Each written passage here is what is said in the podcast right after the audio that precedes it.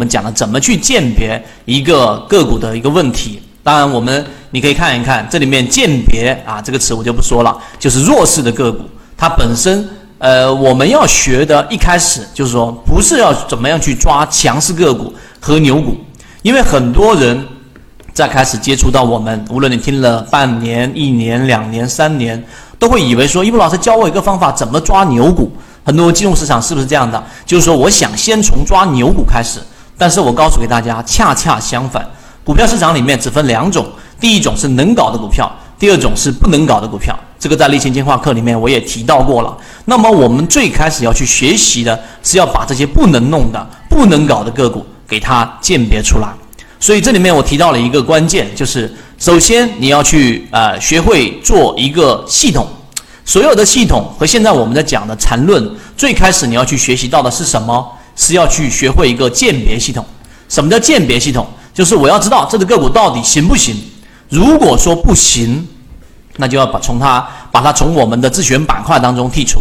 之前我跟大家去讲过，你要建立自选板块。举个例子，这个是一个初选，初选的股票池会比较大一点，可能三十只，可能四十只，然后再做一个第二层级的这种备选的自选板块，然后最终你会在这个地方上要建一个你最核心的一个自选板块。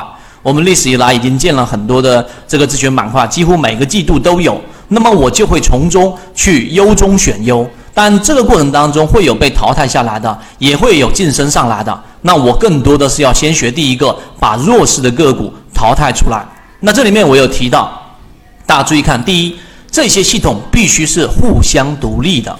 什么叫互相独立？就是你不能有同样类型、同类型的。这一个模块在里面去重叠。举个例子，例如说，当你在技术分析里面，你技术分析强弱里面嘛，用一个指标来筛选，然后呢，你又用同样的，也是通过股价来判断强弱的系统在里面筛选，那么再继续用这种筛选，无论你用多少个模块，你的成功率都不会增加。那现在我提出的是什么？你要找出第一个这样的一种一种弱势的个股。是，举个例子，它出现这一个问题的这种概率是百分之三十。就像我举一些例子给大家，例如说，当一只个股长期的、长期的处于我们说的这一种均线啊，长期均线的下方，在长期均线的下方的时候呢，这种个股基本上就不要碰了，这样子不要碰了。那么这里面它出问题的概率可能是百分之三十。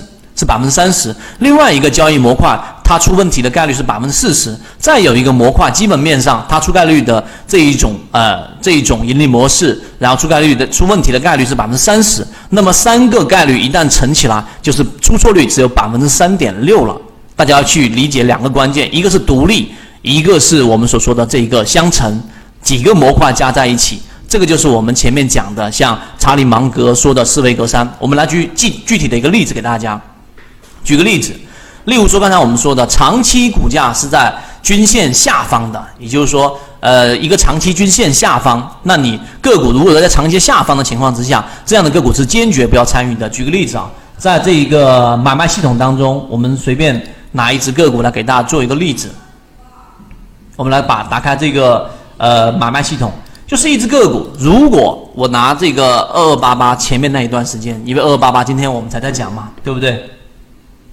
我们把这一个二二八八打开，然后呢，如果一只个股它长期的处于在我们前面所说的这一种呃均线或者智能辅线下方的，而且它盘整在下方的时间特别长，像这个地方你看到了没有？大部分的时间都在上下方，那么它出现突破的趋势的时候会比较时间短。那么这是一个出现概率性事件，就出现继续往下调整的下跌趋势盘整、下跌趋势盘整的这一种问题的概率比较大，这是一种模式。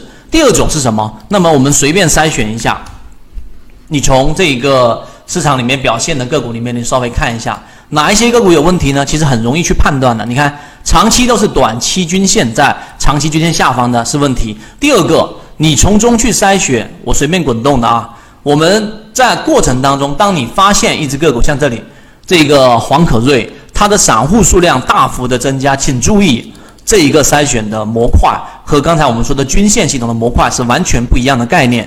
散户数量增加的比例达到了百分之两百五十五，那如果没有软件的，你用这一个呃数据在网上都可以查，就相比上个季度，它的散户啊是大幅增加的。那么这一种我自己的判断里面，基本上都是大概率会有问题的。你像看这个地方，对吧？日上集团散户连续增加，这个是第二个模块。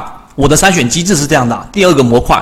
那么第三个模块是怎么样呢？就是我发现，然后呢，我去操作，当一只个股出现中枢之后，然后出现大底或者绝对底，然后这种情况之下是安全的。但是如果有一些个股啊，它出现了一个比较大的调整，我们现在看这里有没有？就像这里，英诺华，对不对？它调整的幅度也挺大了，但在这个位置上却没有出现任何的底部。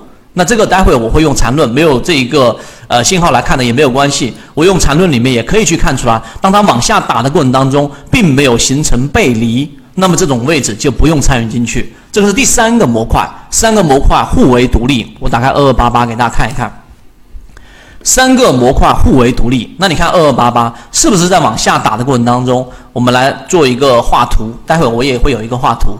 在它往下打的过程当中，这个地方上是一个中枢，大概画一下给大家。第二个中枢怎么判断，我待会也会去提到。